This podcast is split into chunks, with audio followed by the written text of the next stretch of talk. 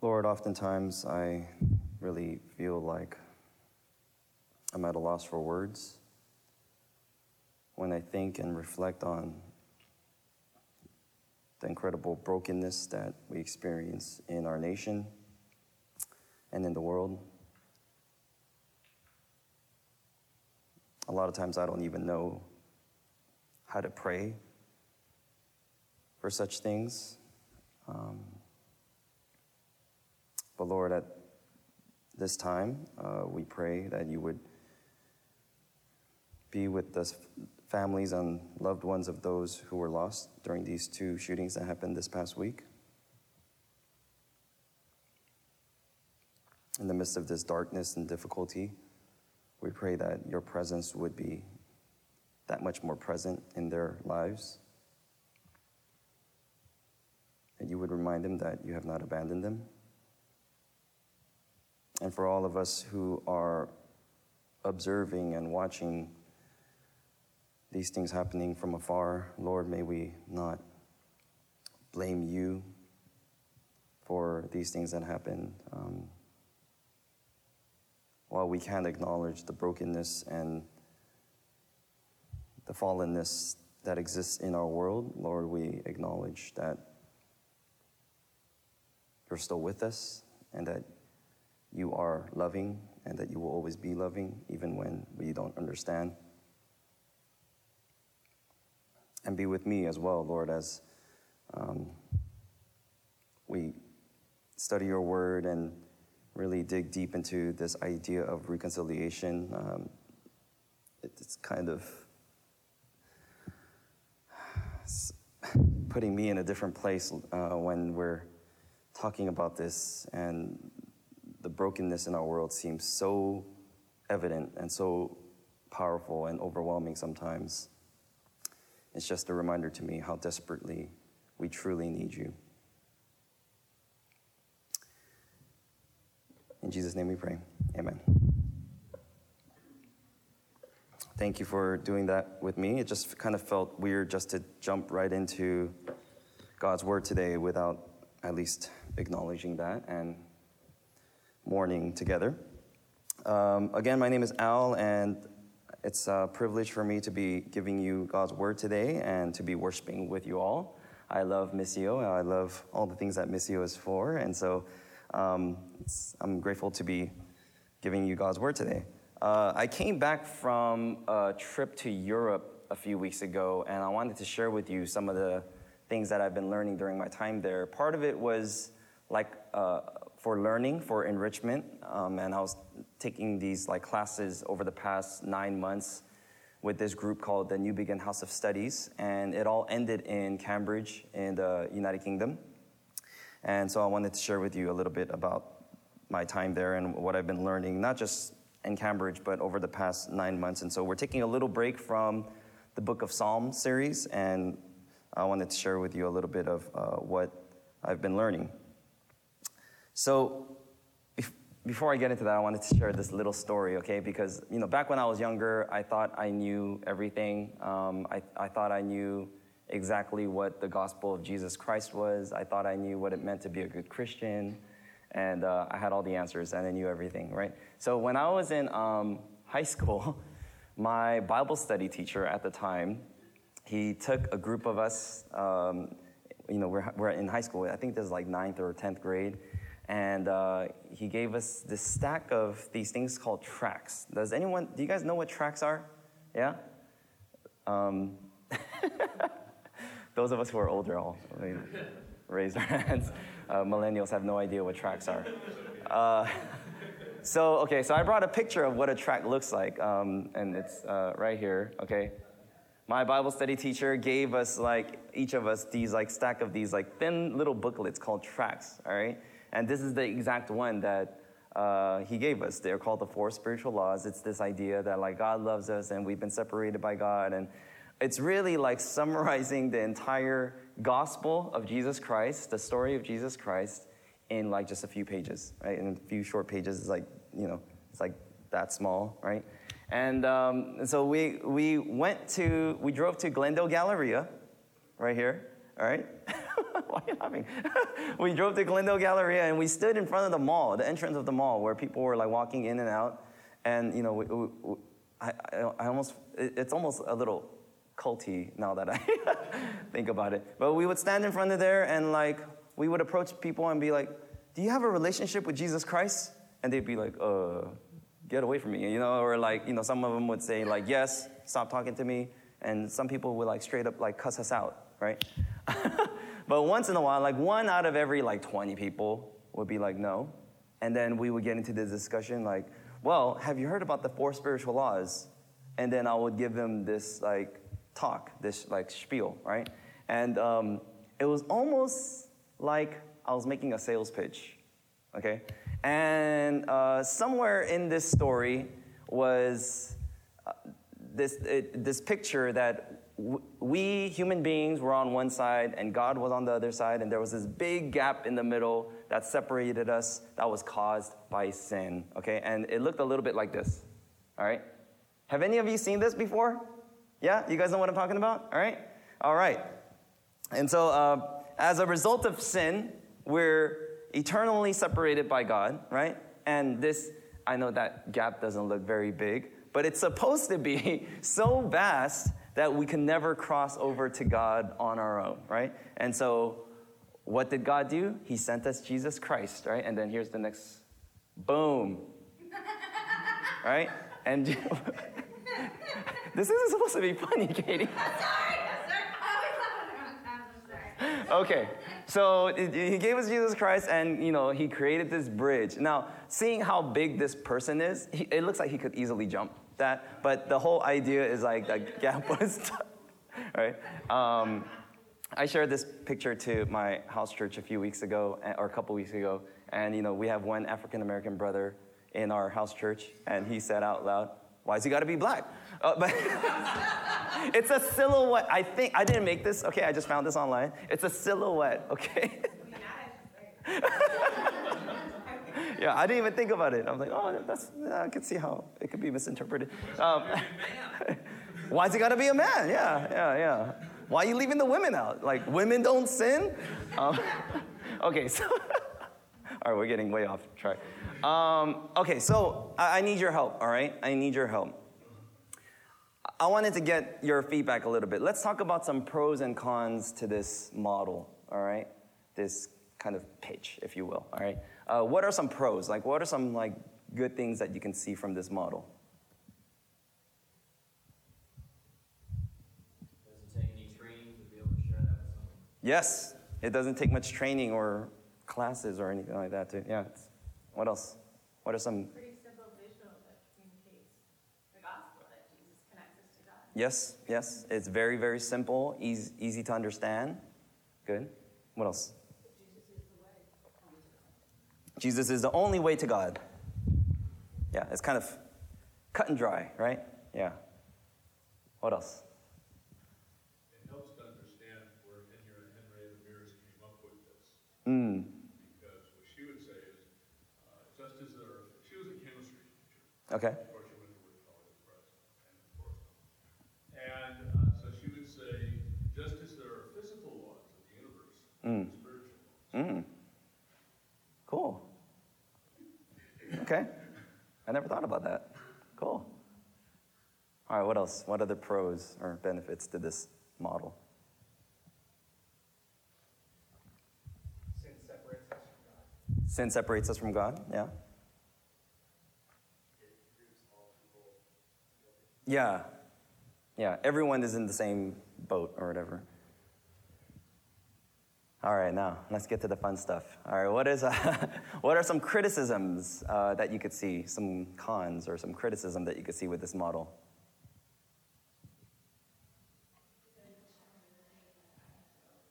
Okay, it doesn't really show the process or maybe even the spiritual journey that everyone goes through.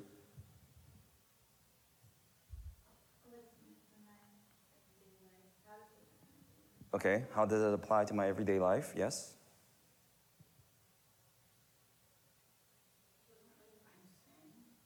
Okay, it doesn't really define sin. Yeah, it's using this presumption that like, oh, everyone knows what sin is, right? Yeah. But if you haven't really grown up in church, you don't really know what that is. Yeah, that's true. Yeah. Yeah. Yeah. It uses Jesus as, like it looks more like a means to an Yes. Yes, it uses Jesus kind of like a means to an end. Um, And I'm just curious, sorry, I gotta say this. And why is that a problem? I, I think I know what you're getting at. You want to elaborate on that a little? Um, well, I don't want to dive too deep into like the Trinity and stuff like that. Mm-hmm. Um, I mean, that would probably be a concern for some people. Um, it, like, it looks like once you cross, Jesus is no longer. Important. Yeah. Interesting. It emphasizes using Jesus. What's really interesting in this picture, okay, kind of piggybacking off of what you guys said, what has Jesus been turned into? An object. A bridge, like a literal object, right? So we're in this model, you're literally objectifying Jesus right? And when you're doing that, uh, it kind of has this um, effect on your spiritual life, right? It, it, you kind of have this like consumeristic attitude towards Jesus, right? You're literally objectifying him. And the kind of uh, the other thing you said about like the Trinity, I'm, I'm assuming God is like God the Father, right? What do you see that's missing here? The Holy Spirit. Why is the Holy Spirit not a part of this at all? Right? The Holy Spirit is so important in like speaking into your life and guiding you and giving you spiritual gifts and like giving you compassion for others. And uh, so, it, while this does help, it is helpful in, in, in some ways, it does kind of have some issues into it, right? What are the next four spiritual laws? Um, well, the four spiritual laws was like God loves you, No, I, I know. Sin separated you from God, and Jesus is the only way. And uh, and the fourth one is like you be united with God forever. And so this is like a very very simple breakdown of all four kind of together, right? And so uh, some of the criticisms of this is like it's it's not Trinitarian, right? We we're objectifying Jesus, and it, it feels very like uh, consumeristic, right? It's overly simplistic and it disregards the entire narrative of the full gospel, right? Um, uh, s- social justice advocate and author Dr. Krish Kandiah calls this the emaciated gospel. Uh, another um, uh, social justice advocate and author, uh, her name is uh, Lisa Sharon Harper, he call, she calls this the thin gospel. And philosopher and theologian Bon Iver would call this skinny love. All right, three, four people got that. All right, Bon Iver is this like amazing like folk singer, right? And he has his most popular song is called "Skinny Love." And when um, someone was um, interviewing him about that, his, uh, asking him about that song, why is it called "Skinny Love?" And he was saying how like he's he's kind of sick and tired of skinny love. He wants a love that's fat. He wants a love that will make him uh, laugh, will make him cry, will make him angry, will make him get into uh, arguments with other people because of this love. He, uh, he, wa- he wants to experience everything that love entails. He doesn't want a love that's skinny that will just make him feel good. He wants a love that's robust, right? That's full, right? And uh, this is kind of like thin theology, or the, uh, what Dr. Kandiah would call the emaciated gospel. Now, Jesus, okay, um, Jesus, he embodied, he incarnated, and he is the full expression of the gospel. He is not just about giving us the golden ticket into heaven. That is not what the gospel is. It's so much more than that. And if you have, if you treat Jesus this way, like as an object, you have this kind of consumeristic approach to the gospel. What can Jesus do for me? right? What can Jesus do for me? Now, um, the, the class that I've been taking these past nine months um, is called Newbigin House of Studies. And uh, it was named after this theologian, this missionary called Lesslie Newbigin. And he was uh, a missionary to India in the mid 20th century.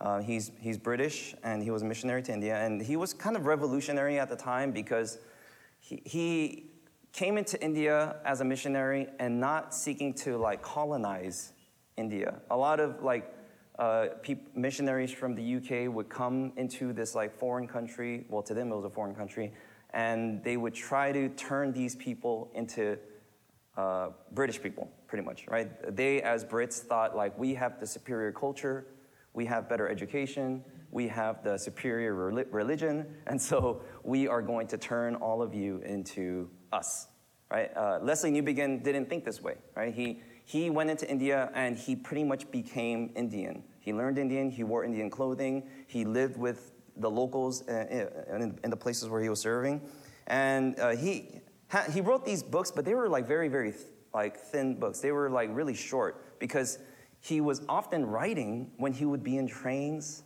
like handwriting, like when he would be in trains and uh, when he would be traveling back and forth, and he would just go back to his home and just write a quick something and then go out and like help someone fix their roof. and, or like, uh, or, or like uh, talk to the local people and like hang out and have dinner with them, right? And his nickname was the theologian on the move the theologian on the move. And uh, I brought this quote from him Man is in a state of contradiction against the natural world. Man is in a state of contradiction against fellow man. Man is in a state of contradiction against his inner self, and man is in a state of contradiction against God. Now, that thing that we were talking about earlier, it only mentions, it's only talking about that last part. Man is in a state of contradiction against God, the spiritual brokenness right? But it really neglects everything else. But Jesus Christ came to reconcile everything that's broken, not just get us into heaven. Right? This is what I thought the gospel was when I was in high school. It's just believe in Jesus Christ so you could get into heaven. But Jesus Christ came to do so much more than that. He came to reconcile everything that is broken. Right? And in the passage that we read today, uh, this is what Jesus Christ calls us to do, is to be ministers or ambassadors of reconciliation. Jesus Christ is the epitome of that, of someone who came to reconcile all that is broken in the world. And he is telling us to come and go to the places where we live, go to the places where we work and play, and bring reconciliation to all the areas that are broken. Now, in today's passage, it's a, it's a really famous verse that many uh, people who, who grew up in church might have memorized, and that's verse 17. Therefore, if anyone is in Christ, uh, the new creation has come. The old has gone, the new is here. But a lot of times, many people just read that one verse and forget everything else around it or kind of neglect everything else around it. But really, th- this entire passage that we're talking about is you cannot be a new creation if you do not seek to bring reconciliation everywhere else. Right? Just think about this concept, okay? Uh, you begin, he, he's recognizing that this world that we're living in is broken. There is brokenness all around us, right? It's not just about fixing this, okay? It's about fixing the relationship that we have with the natural world or the environment, the way that human beings have mistreated the world. It's about uh, reconciling the brokenness that we see with other people in relationships, right? And it's uh, even recognizing the brokenness that we have in ourselves, right? And this is really like forward thinking. When he's talking about the contradiction against his inner self, he's really talking about emotional health, what we would call emotional health today, right? And he's recognizing that as a result of our sins um, or imperfections or selfishness, uh, there's even brokenness within ourselves that only God can heal. So, this passage that we just read, it's really talking about being ambassadors of reconciliation. Now, that word is kind of a loaded term. Uh, what does reconciliation mean? Um, and uh, if you look it up in the, in the dictionary, uh, reconciliation, it has like several different definitions. One, it means to unite or to harmonize. That's kind of beautiful, to harmonize. Uh, another definition is to bring restoration. Okay? And another definition, this is interesting, is to befriend. To befriend. And if you really think about why Jesus came to this world. He came to reconcile all that was broken, right? And it, you could kind of trace it back to Adam and Eve. Okay, so we I brought this little diagram for us. Oy. One back, yeah. That one, yeah.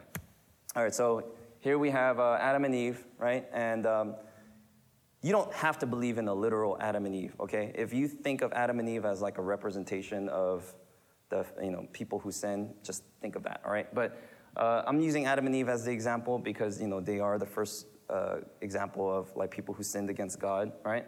And when they sinned against God, right, um, their relationship with God was broken, right? And that's the, their, the spiritual brokenness, right? Uh, but it's, that's not it, is it? That's not the only thing that was broken, right? If you know this story, right, after uh, uh, they disobeyed God, their relationship with God was broken, but their relationship with each other was also broken, right? They were blaming each other. Uh, Adam was like, no, it was her fault, right? And like that was broken, right? And then the relationship with the environment was also broken. Garden of Eden, right? That God created, it was, it was paradise. They were living there. It was like beautiful.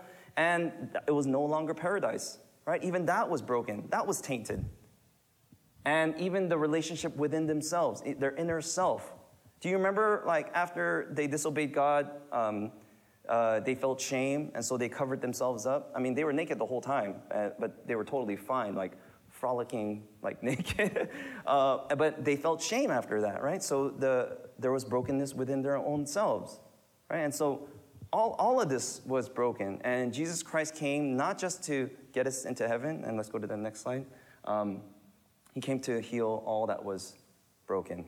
Do you see that? You see what we did with the cross right there? Right? You see that? Boom. um, and I kind of wanted to, gosh, uh, I mean, some of it was like lighthearted today. Uh, man, but this, this past week is just a painful reminder how messed up our world really is, right? How broken our world really is. Jesus didn't come to earth just to get us into heaven so that we could ignore what's happening here and now and just hope that, oh, you know, after we die, it'll be all good anyways. No, Jesus came to bring healing and restoration and reconciliation here and now where we live.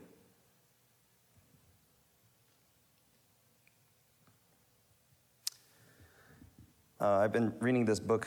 I have this goal for the rest of this year and probably also for 2020 is to read more books by women and people of color. And I've been reading this book by Lisa Sharon Harper. It's awesome. Um, and she describes the gospel like this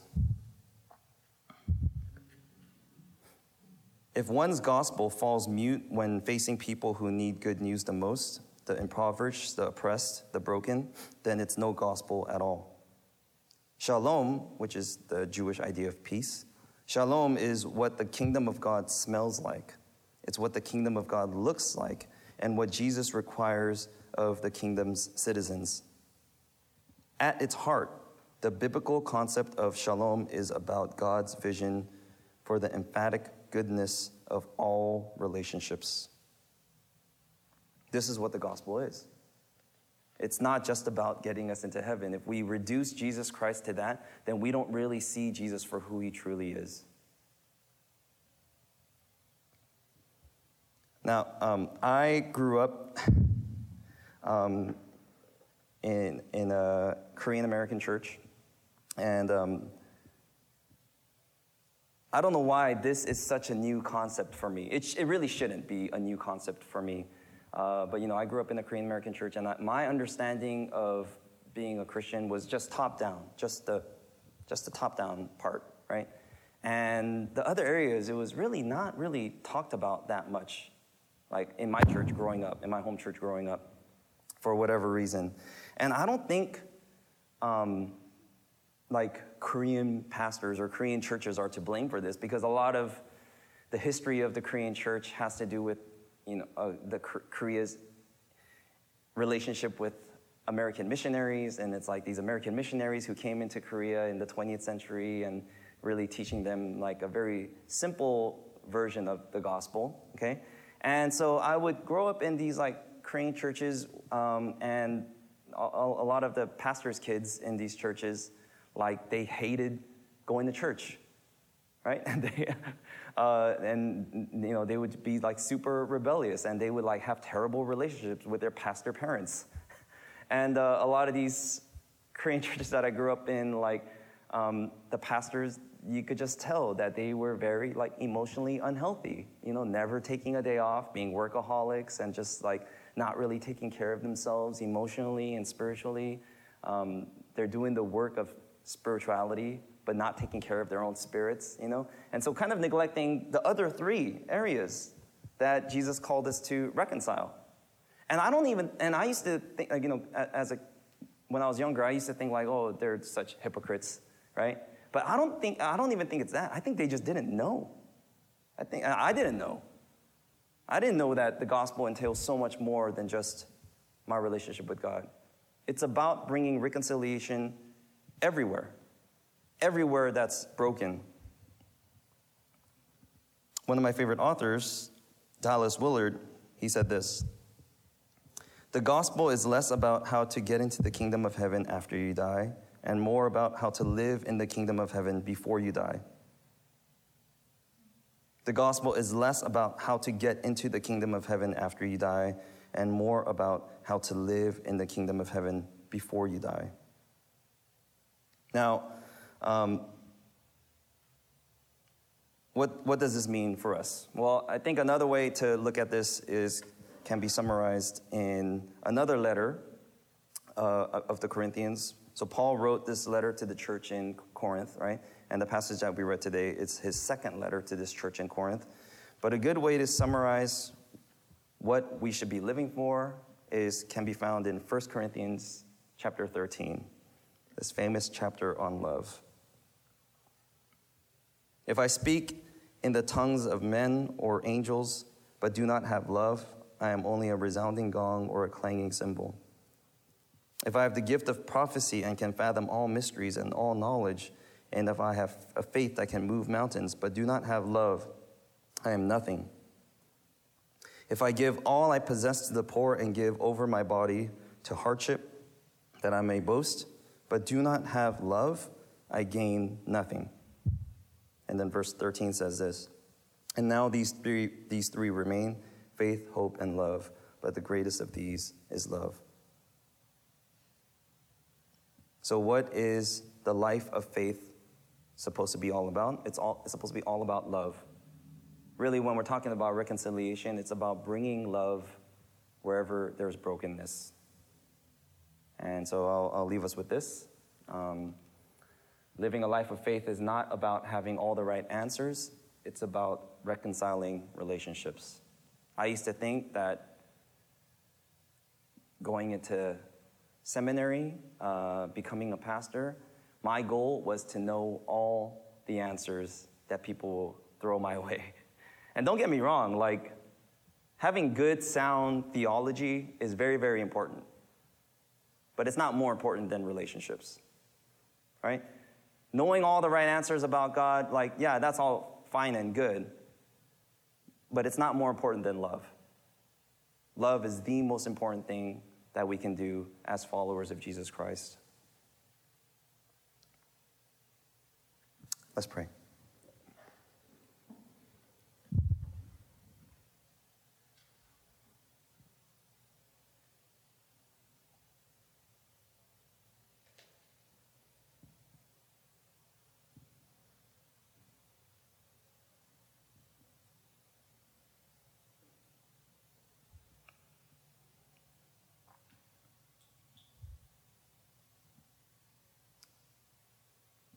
Holy Spirit, speak to us.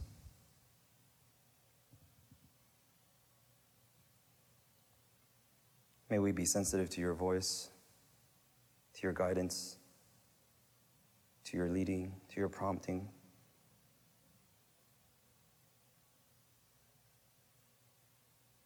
To bring healing where there needs healing, to bring unity to where there's brokenness. To bring love where there's anger and hatred and division.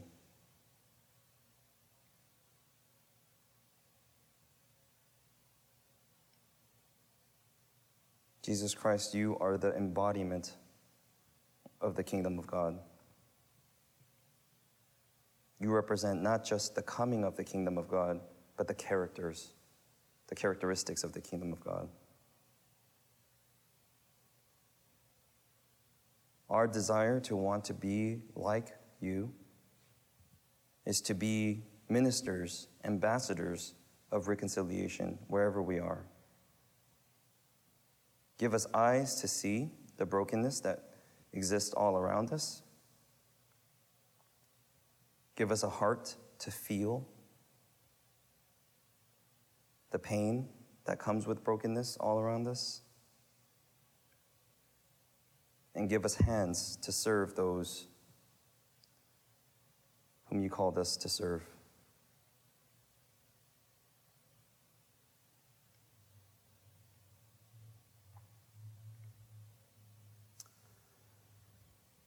I know that even personally for me, uh, it's kind of overwhelming thinking about all the brokenness that is existing in this world. And it's not a matter of accomplishing certain goals, Lord. It's about becoming more like you. Lord, who we are, Lord, in our identity, Lord. The goal is to become more and more like you and to love others the way you would want us to love them. Help us to be those ambassadors of reconciliation that you desire us to be. And we pray all this in Jesus' name. Amen.